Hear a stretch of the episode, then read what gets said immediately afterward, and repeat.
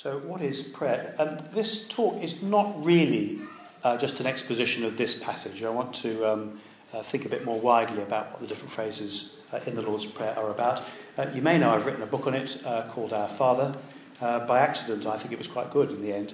other things I've written are not so good. But if you um, wanted to find a good prayer, a book on the Lord's Prayer, um, Our Father is a decent read.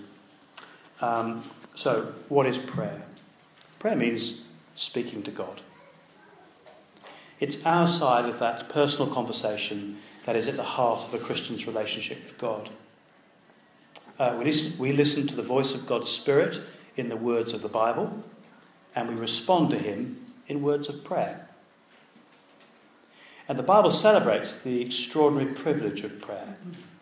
The Bible encourages us that God is always listening, that He gives us peace when we talk to Him about the things that worry us. And the Bible celebrates that He always does what is best when we pray. It might not be what we wanted to happen, but He will always do what is best for us in becoming more like Jesus. Of course, communication makes a relationship. And uh, throughout Christian history, but also in personal experience, uh, you will find that um, periods of close communion with God are marked by delighting in God's word in the Bible and responding in passionate prayer. Because prayer is a bit like breathing. Uh, if it becomes restricted, we soon become ill. Uh, I, I, love a passage from um, a classic little book called Praying in the Spirit, published in 1662 by uh, John Bunyan, who's the author of A Pilgrim's Progress when he was in Bedford jail. And he brilliantly defined prayer with these words A sincere, sensible, affectionate pouring out of the heart or soul to God through Christ in the strength and assistance of the Spirit for such things as God has promised, or according to his word, for the good of the church, with submission and faith to the will of God. And each of those little phrases tells us something important. Firstly, that uh, real prayer is sincere, that is, honest. For otherwise, James 4 says, when you ask, you don't receive because you ask with wrong motives. So don't be surprised if God doesn't answer our prayers when our heart's motives are not right. Real prayer is sensible, that is, passionate, because Jeremiah 29, you shall seek me and find me when you seek me with all your heart. So don't be too casual in prayer. Pray with passion. Real prayer is affectionate, that is, confident in God's goodness. For James 1 says, He who doubts is like a wave of the sea, blown and tossed by the wind. That man shouldn't think he'll receive anything from the Lord. So if you don't expect God to be listening, then don't bother praying. But pray rather in confidence that He will do what is right. Real prayer is through Christ in the strength and assistance of the Spirit. That is empowered by the Holy Spirit and conveyed to the Father by the Holy Spirit. For Romans 8 tells us the Spirit intercedes for us. So the Holy Spirit helps us to pray. And therefore, don't worry if you don't know exactly the right words, because the Holy Spirit understands what you're trying to pray. Real prayer is for such things as God has promised, that is, claiming what God offers in His Word. For 1 John 5 says, This is the confidence we have in approaching God, that if we ask anything according to His will, He hears us. So pray for the things that the Bible tells you God wants to give you. Uh, real prayer is for all the saints, for the good of the church. That is not selfish, for Ephesians 6 says, Keep on praying for all the saints. So try and pray for others as well as yourself. Real prayer is with submission to faith, to the will of God. That is surrendering to God's will rather than insisting on our own. Matthew 7 says, How much more will your Father in heaven give, give good gifts to those who ask him? He wants to give us good things. So pray in faith that he wants to give us good things.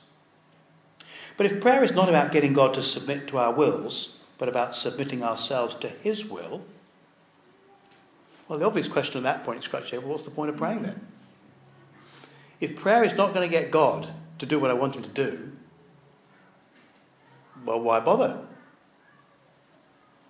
After all, you see, 1 Samuel 15 says, God does not lie or change his mind. So God doesn't change his mind. So what's the point of praying? I thought the point of praying was to change his mind and get him to do what I want instead of what he was going to do. And Jesus said in Matthew 6, He knows what you need before you ask Him. So He already knows what I need. So what's the point of praying then? I can't change His mind if I do, and He doesn't need me to do it because He already knows what I need. I thought I was telling Him what I need. He already knows. What's the point of praying?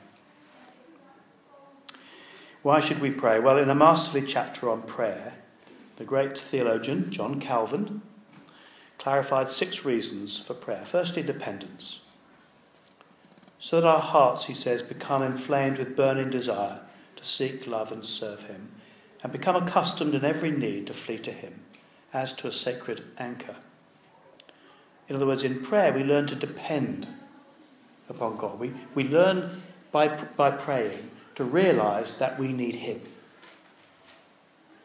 Secondly, purity, so that our hearts don't nurture desires and longings of which we'd be ashamed to make him a witness. It's amazing, isn't it? There are all kinds of things you sort of mull in your mind. I wish I had that. I wish I had that. Well, when you pray for them, you, you find yourself, I can't actually ask for that. That's pretty selfish. And it purifies the things we want. Thirdly, gratitude. So that we learn to receive his benefits with true gratitudes. In prayer, we learn to be content with what our, our Father provides. In other words, it may be we've asked God for things we thought he would want to give us. He doesn't give us those things. But since we've asked Him, then we can be content. Okay, God knows I asked for it. I did ask for it. He hasn't given, he hasn't given it to me. Maybe He knows I should just get on with what He's given to me. It teaches us contentment. Instead of constantly wishing we had things we haven't got, we can be content and say, well, it's not God's will at the moment. That thing I, I would love to have, but He hasn't given it to me. Uh, enjoyment, fourthly. Maybe it's fifthly, I can't remember that we may embrace with greater delight the things we receive from prayer. In other words, when we pray for things and God gives them to us, we can enjoy them so much more. God wants me to have these things. I asked for this. He's given it to me. And now I can enjoy it as a gift from Him. And lastly, trust, so that we learn to confirm His providence. That is, we learn to trust God to provide our daily needs and never, ever let us down. In other words, it's a relational thing. Calvin summarizes prayer as digging up the treasures promised to us in Scripture. And certainly it is our experience that God delays giving us the things that He plans to grant us until we ask for them in prayer. Do you see? He doesn't change His mind, but He always planned to give them to you when you finally asked for them. So, although God has always planned to give them, from our perspective, things change when we pray. He encourages us to talk to Him by withholding gifts until we pray. That's why things happen when we pray. When we finally pray, He gives to us the things He wanted to give to us, but He delayed to giving them to us until we prayed. Much as a parent will withhold gifts from a toddler until they ask properly. Want sweets now? Ask me nicely. I want them now. Ask me nicely. Why are you teaching a child to do that? To teach them some respect for the one who gives the gifts to them. You don't just let children have whatever they want whenever they want it. You ask them to ask you as a parent for them to develop the relationship so they don't think sweets just grow on trees. At least I don't think they do. Is to teach children relationally to depend upon a parent. In the same way, our Father wants to teach us humble dependence upon Him, and for us to pray in dependence and purity with gratitude, appreciation, enjoyment, and trust, by withholding blessings until we learn to talk to Him. There was once a godly Archbishop of Canterbury who was asked by a sceptical journalist if answers to prayer were simply coincidences. He apparently wisely replied, I don't know, but when I stop praying, the coincidences stop happening too. Well, how should we pray? Most British Christians struggle to pray. The congregational prayer meeting is often seen as optional when it shouldn't be. It should be the most best attended meeting of all. Individuals who feel far from God and say they feel spiritually dry will admit to chronic prayerlessness. The excuses are always familiar too busy, too stressed, too disappointed. But we find time for football and Facebook and fitness. But of course, the truth is, however impressive we are in public, as McCheyne once said, what we are on our knees before God is what we are and no more. Now, as children of God, when you become a Christian, you do want to pray, for the Spirit of God in us urges us to speak to our Father. But our sinful natures remain, and so it's part of that inner war between God's Spirit and our sinful human nature. I don't know about you, I find it a battle to pray. And even when I've got time, I'm sitting at my desk, I'm actually get paid to pray. And still I'm sitting there thinking, oh, maybe I could do this, maybe I could do that, the other. And then when I actually get praying, it's a great joy. Maybe you're uh, ahead of me, you probably are. Good books can help. Don Carson's book, Spiritual Reformation, is really good. Guilt can help too. Guilt's a great thing to get you praying. Uh, in other words, if you're not praying, you might be a husband who's failing his wife, or a mother neglecting her children, or a pastor abandoning his flock, or a liar who betrays his friend. Guilt's a really good, helpful force to help you remember to pray. But when struggling disciples came to Jesus and said, Lord, teach us to pray, it's interesting, he didn't give them a book and he didn't rebuke them. He gave them the Lord's Prayer. And as a chronic activist myself, I can tell you that the Lord's Prayer is a wonderful pattern to prayer. Uh, I've found it useful nearly every day. I use it as the pattern for my prayers. And it's priceless for three reasons. Firstly, it comes from the Lord of Prayer. Jesus was the prayer expert. As God, he knows what prayer God will answer. As God's Son, he knows how to approach the Father. And as a human, he understands our weakness. In addition to daily Jewish prayers, the Gospels emphasize that Jesus prayed privately and he responded to crises and decisions by praying. Luke 5 says Jesus often withdrew to lonely places and prayed. Indeed, what's he doing at the moment? Praying for us. He's in the presence of the Father, reminding the Father constantly that despite our wickedness, we are the people for whom he's died. It isn't exactly as Jesus would pray. The Lord's Prayer isn't quite exactly what Jesus would pray because Jesus didn't need to ask forgiveness for sins. But all the themes of his prayer do appear in his other New Testament prayers because they were his priorities. You see, we're learning to pray properly from our older brother, the Son of God, and the Lord of Prayer. So it comes from the Lord of Prayer. Secondly, it's a wonderfully flexible prayer. In Luke 11, Jesus gives it as words to use. Say this. Not mindlessly, but use these words. In Matthew 6 here, he gives it as a pattern or an outline for prayer. In fact, each phrase can be a heading for expansion. Since Jesus was speaking before his death and resurrection, lots of the phrases are undeveloped. Forgive us our sins. I mean, you could spend weeks praying that prayer, or you can just say, Forgive us our sins. We know so much more now that he's died, and more has been written by his apostles to help us understand every phrase. But each phrase summarizes the key themes that he wants us to pray about. So we can enlarge each phrase with later teaching and personal application. That means, of course, the Lord's Prayer is simple for a child, but it'll defeat the scholars. I suppose it's like clothes that we grow into. And uh, I think we can use the prayer, just use the, the phrases. Pray it on the train. If you've had no time any other time, close your eyes, pray the Lord's Prayer, pray the words. And as time goes by, you'll be able to fill the phrases with more and more things. And it gives a gospel shape to prayer, thirdly. It is a work of divine genius, it's a miracle of theological impression. A few simple words reveal the impact of the gospel upon us. For in Jesus, God is firstly our Father, that's the form of address. He's moreover our Lord, that covers the first three petitions. And then He is our Saviour, that's the second three petitions. This reveals Christ's priorities for prayer, and of course, what you pray for is what you need in life. In other words, the Lord's Prayer tells us what's most important for our lives, because these are the things we want God to help us with in life. In fact, such prayer is part of the disciplined righteousness required by Jesus in his Sermon on the Mount, which is the context of this passage.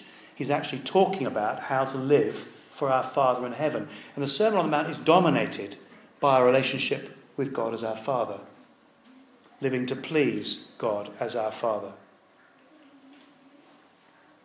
In fact, the Lord's Prayer seems to be upside down to us as sinners. I don't know about you, but when I grew up as a Christian, I could not work out why asking for the forgiveness of my sins didn't come to the fourth petition. I, mean, I don't know about you, but I always think asking forgiveness, that's the first thing I need to say, because there's so many. I think that's what you've got to start with forgiveness. Why is it only the fourth petition? And it didn't, didn't discover for years, really. The reason is because you're not that important. You're not first in the priorities of God's plans for the universe. You're fourth, as it were. In other words, we get things, we think that prayer is all about us. It's not. It's not. It starts with Him. You see, prayer is uh, not about getting God to obey us like a genie in a bottle. Not about getting God to do us what we want. It's about committing ourselves to God's priorities. The first request, the first three, all concern God your name, your kingdom, your will. After that, then we ask for our daily bread, our debts, and lead us. See, this is a gospel shaped prayer. It's wonderful for personal prayer. It's wonderful for praying by someone dying in a hospital. It's wonderful to pray around the tea table with the kids. It's wonderful to pray in church each week. And it's a great summary of Christian doctrine because it's teaching the primary themes of the Christian life.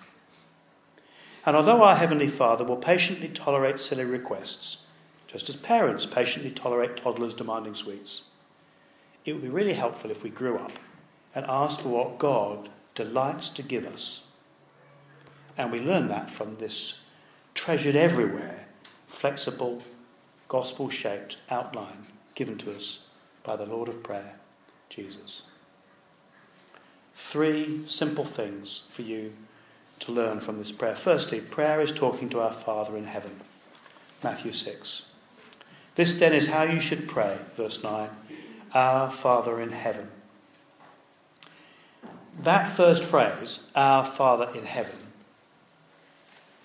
well, it summarizes the entire Christian gospel, the whole message of the Bible, indeed the plans of eternity. When you think about it, that little phrase summarizes everything. We forget how stunning it is to call our Creator and our ruler our Father. The Aramaic word Father, Abba, which Jesus uses, means dad. Um, that it's, it's more affectionate than father, but it's more respectful than pops or something like that. It's dad. No human religion and certainly no Jewish teacher ever dared to call the Supreme Being, the God of the universe, the living God, Yahweh, Dad. That is an absolutely mind blowing privilege to call God Dad. And Jesus says, start your prayers, Our Dad in heaven. You see, Jesus knew that the first principle and the rocket engine that drives us to prayer is not techniques, but theology. It's not how to pray, but who we pray to. This opening summarizes the whole work of Christ, the whole miracle of grace, the basis of Christian prayer, that we are the children of God. You see, Israel was adopted as God's son, but rebelled. A king was promised who would be God's son, and when he arrived, Jesus turned out to be the eternal, eternally God the Son, united with the Father and the Spirit in love and power. Amazingly, through faith in Him, we share in, we are incorporated into His privileges. So as He prays to the Father, to His Father in heaven, in Him we're entitled to pray to our Father in heaven. It's almost like we climb into the Trinity. We climb into the presence of God. We don't have to shout at God who's a long way away. We can whisper to God because we live in Him. You see, Christ swapped places with us. He was punished for our sins in our place so that we might be accepted as sons in His. And so we now enjoy the love of the Father. We enjoy the indwelling of His, His Holy Spirit. We enjoy the care of His family here at church and further afield. We enjoy our inheritance in his kingdom, and we enjoy his constant attention. Do you know he never, ever, ever takes his eyes off you? Once you become a Christian, you're his child, you're his adopted child of the Father in heaven. He never takes his eyes off you. As adopted children, you see, we can speak in everything to the Father in the name of the Son, in the power of the Holy Spirit. And of course, God can do much more for us than most of the people we bring on our mobile phones. It's very interesting, you know, what do you happen when something goes wrong at work? Something goes wrong at work. You finally leave the office, climb on the train, what do you do next? You'll never guess what happened today. Is that mum? Is it a friend, husband, or a wife? Your Father in heaven is waiting to hear from you. I can change things. Talk to me.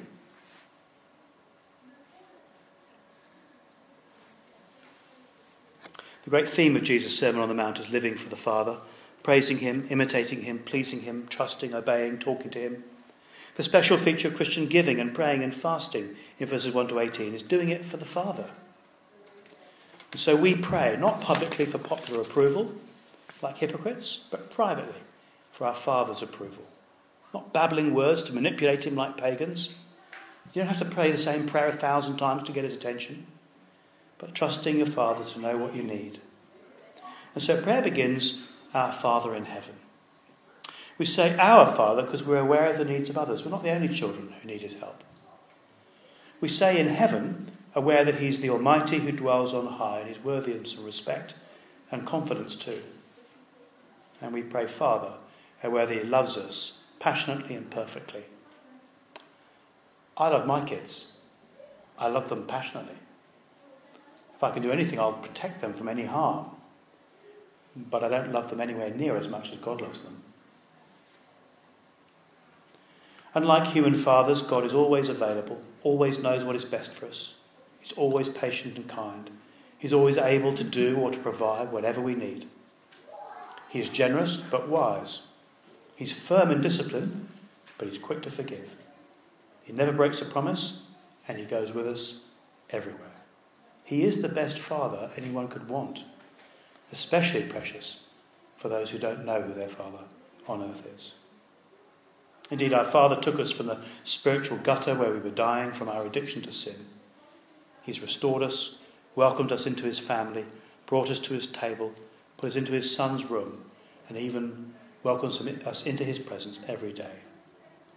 So when we pray, we need to begin by remembering who we're talking to that our dad in heaven is absolutely delighted to hear from us. So Jesus reminds us you're adopted children, beloved by the Father. Talk to him. He'd love to hear from you. Speak to your Father in heaven. Secondly, then, prayer is submitting to our Father as Lord. This is verses 9 to 10. So the three petitions Hallowed be your name, your kingdom come your will be done on earth as it is in heaven. All the petitions concern the future kingdom, but they've already begun happening since Christ's coming. The first three petitions are all about our Father as our Lord. Hallowed be your name means may your character be respected.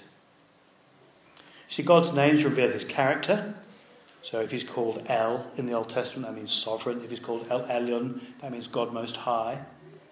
Lord, in capital letters, Yahweh means faithful Redeemer. He's called Yahweh Jireh, Lord Provider. Lord gives peace, Yahweh Shalom.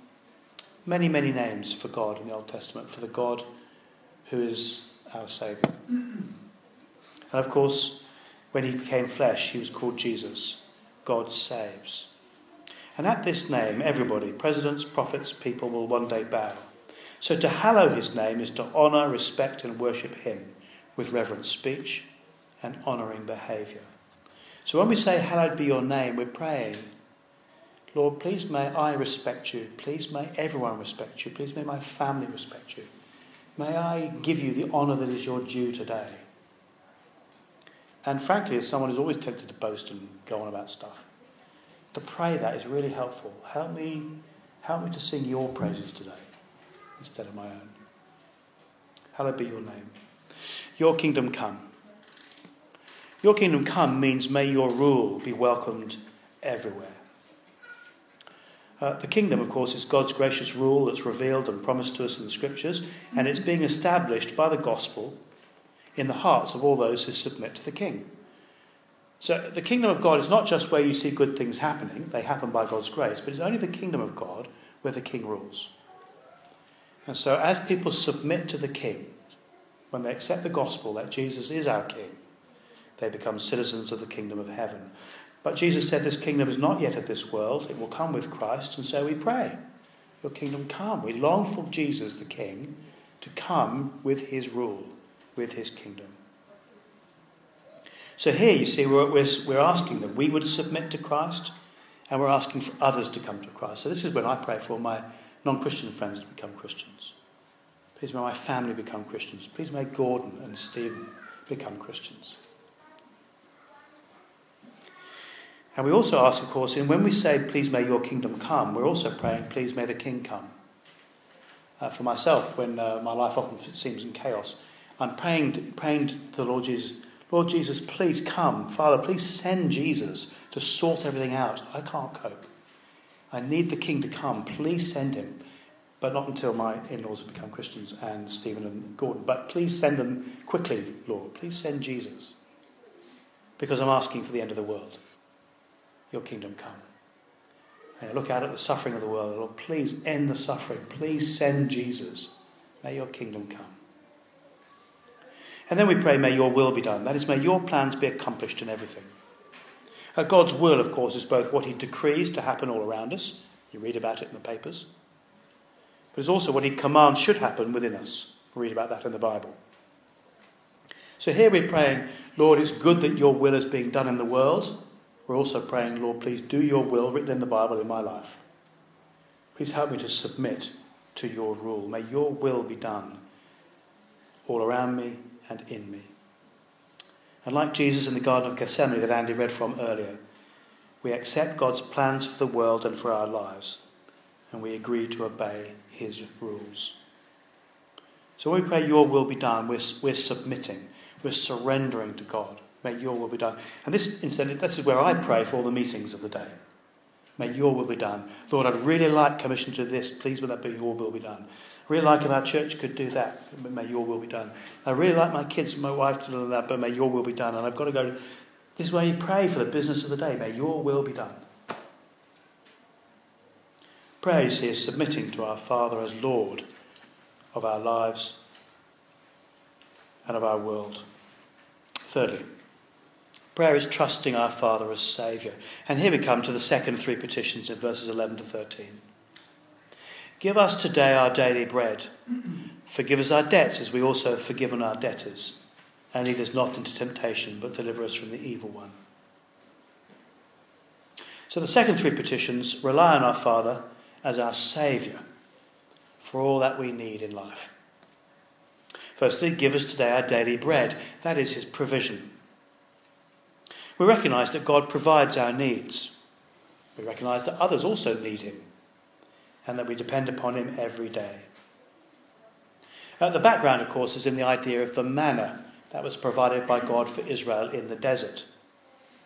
But of course, that manna is fulfilled in Jesus, who is the bread of heaven, given to us for our daily needs. And so, daily bread that we ask for, not daily cake in extravagance, but daily bread for all that we need, includes our physical needs food, clothing, jobs, homes, health. This is where I pray for please fix my knee. Please may my daughter pass her exam. I pray for the daily things that God provides us. Please would you give us all the money we need. Please would you raise the money for the church bill. All that's daily needs, physical things that our Father loves to provide for us. It also means our spiritual needs, the living bread, Thank you for sending Jesus. Please feed me spiritually. Please feed my family spiritually with the living bread of Jesus, the bread from heaven. But it's also the bread for eternity, because back in the Old Testament, the background is that the bread is for the Sabbath rest, it's for the day to come. So please also give us our eternity for life in the Sabbath rest of the kingdom of God. So here we're asking God to sustain us by His word and everything forever, by His bread. That is uh, all our basic needs. Lord, please give us everything we need physically, spiritually, and eternally. That's our provision. Please provide. And then forgive us our debts. That is our pardon. That is, please forgive the debts we owe. Please cancel the debts through Jesus' death on the cross. So here we're confessing our sins, many sins. We're asking for forgiveness and we're renewing our repentance. We confess and apologize, not because our pardon is now in doubt. Once you get forgiven by, by, by God, you are completely and eternally and forever forgiven. So why pray this? As a reminder to ourselves, Jesus says, remind yourself that you need every day to be forgiven. Now, God will because Jesus died for you on the cross. But we're to rehearse this daily, to remember that we need constant pardon from our Father in heaven. You see, it's not because our pardon is in doubt, but it's to restore the relationship with Father. We ask for forgiveness through Christ's death on the cross because God has promised it, and we renew our commitment to forgive others and pray for our enemies. Because only those who are impacted by God's forgiveness enough to forgive other people can assume that we're forgiven ourselves. See, if, if you can't bring yourself to forgive other people for the things they've done wrong to you, perhaps unjustly and unfairly, perhaps over many years, but if you can't forgive them, then you clearly don't understand how much you've been forgiven. So Jesus is saying it's only those who can forgive others who can assume that you're forgiven through Jesus' death on the cross for our sins. Now, I know where there's been a long history of abuse and, and uh, and uh, mistreatment. That is a really hard thing to do. It's often a process and it's often fluctuating. But by God's grace, the impact of His forgiveness in our lives is that we can forget, we begin. We can forgive, even though it's shaky. So forgive us our debts. We pray for the complete pardon of our sin. And lastly, deliver us from evil. That is protection. We ask for protection from testing in suffering. Uh, you, you, see, the, the, bad things that God lets happen to us uh, can go one of either way. Satan intends the bad things of our lives to tempt us to sin by doubting God's goodness. Whereas God intends those bad things to test us. It's the same word, to test us and to increase and strengthen our faith as we trust in Him despite the difficult things that are happening. Do you see? So the same things happen in our life Satan is wanting to use them to, dis- to tempt us away from God, but God is wanting to use them to test our faith, to purify it, and make our dependence upon Him stronger, even when we're not experiencing good things.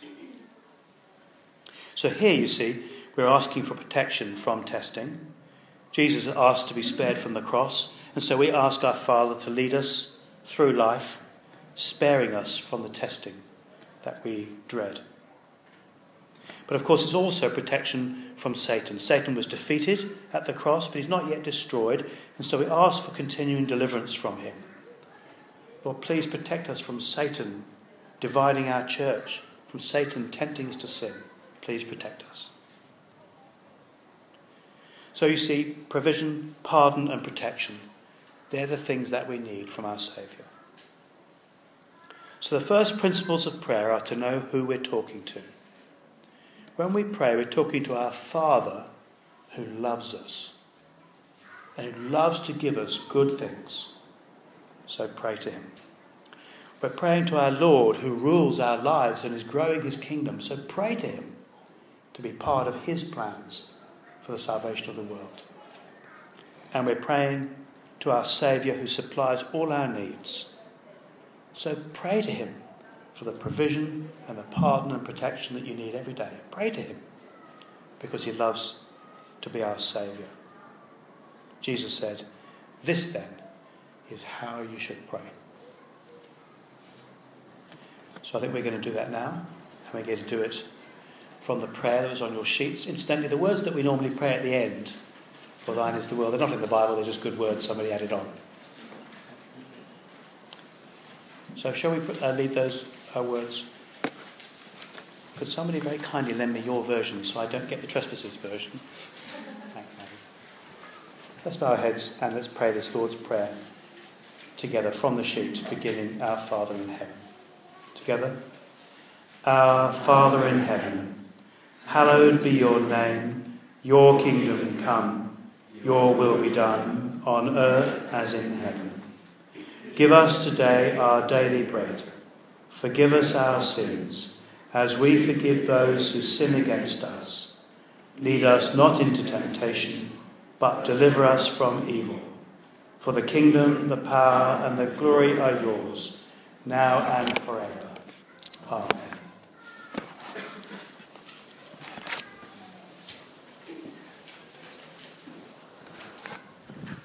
We're going to stand and sing, like, hallow the name of uh, God in this uh, last song together.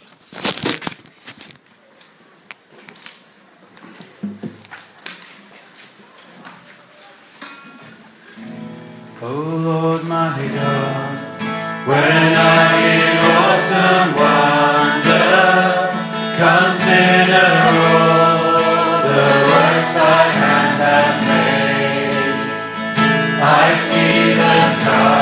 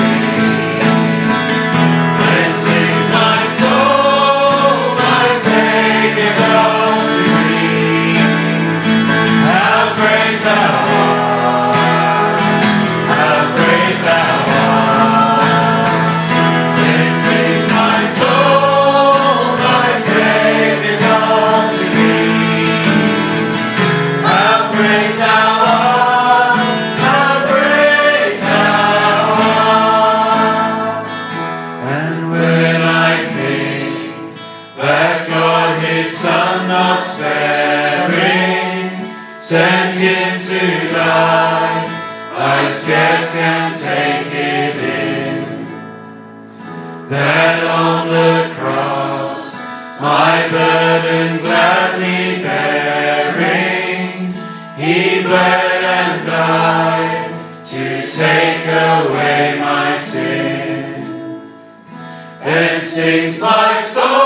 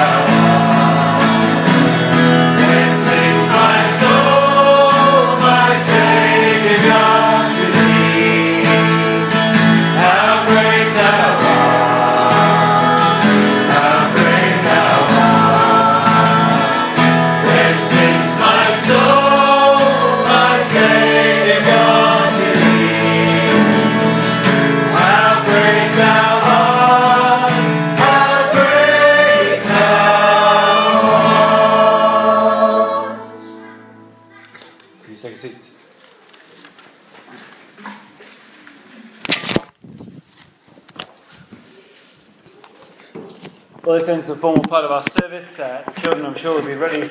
Well, there we go, already. They're ready uh, to collect uh, after their groups. A few notes, if I can, uh, just to, to, remind you uh, the book that Rich has mentioned is actually quite good. it's really good. And um, I know James has just recently read it and nicked most of it for a Cornhill talk, so uh, you can repeat them later for that. Um, Uh, but we don't have books available for sale here. But what we'll do is we'll put it on the blog so you can click a link and go straight to Amazon Good Book or somewhere like that to be able to go and buy it. Um, and so we'll make that available probably today, maybe tomorrow. Uh, if you haven't got it and you just want to borrow it, I've got a copy and I'm sure many others have here too, and I'll bring them, or just email me and I'll make that available. Um, the other thing, of course, uh, to remind you, prayer meeting later uh, in the week on Tuesday. Of course, we'll all be there, no problem at all. Um, and uh, you'll notice a little voucher on the back of your sheets if you're new amongst us. Some of us just pop down next door. There's, um, there's a, a, meal voucher there um, for after the service. Um, next week, we're beginning a series uh, looking at uh, the Great Eight, the, the my probably my, my top three certain chapters of the Bible. Romans chapter eight.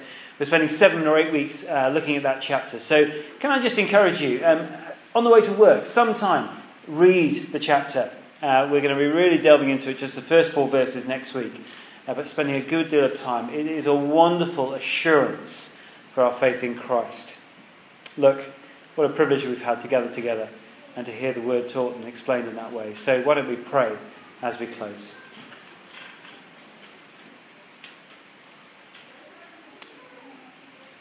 Then sings my soul, my Saviour God, to thee, how great thou art. Lord, please forgive us for the times over the last week where we've not been recognizing that in our own minds and our hearts, in our lives, perhaps at work. Your greatness is beyond compare. And therefore, as tomorrow begins, as the routine of work life and family life goes on, Please give us uh, the discipline, but also the joy to know that we ought to be coming to you, to exalt you, to praise you, to recognize how great you are. We thank you so much for the privilege of prayer. We thank you uh, just for that amazing beginning of that we can call you our Father, Daddy. What an amazing achievement that is, that you have provided your Son in order for that to be even possible, for us even to begin to approach you in that way. So, thank you. And may our lives this week be a, an offering of thanks for all that you have done. May they be pleasing to you, honouring to you. We pray in your powerful Son's name. Amen. Amen. As I said before, please do join us um, after the service now. Upstairs, refreshments. We've got kids, go get them. And uh, hopefully, we'll see you back here next week Romans 8. Take care.